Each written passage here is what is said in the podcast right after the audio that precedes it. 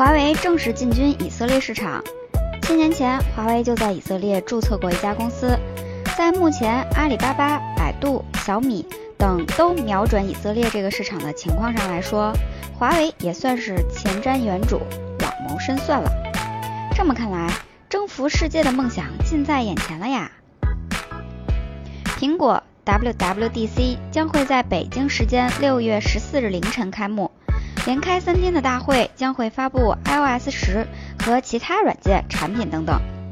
看来果粉们又要熬夜看直播了，期待这次的大会打造一个不酸的苹果，只要升级不卡，一切都好商量。谷歌重返中国的可能被谷歌掌门人肯定了，话虽然说得很婉转，但毕竟也算是有了希望。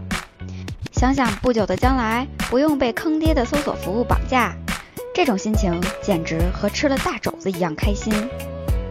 今天就说这么多，我们明天见。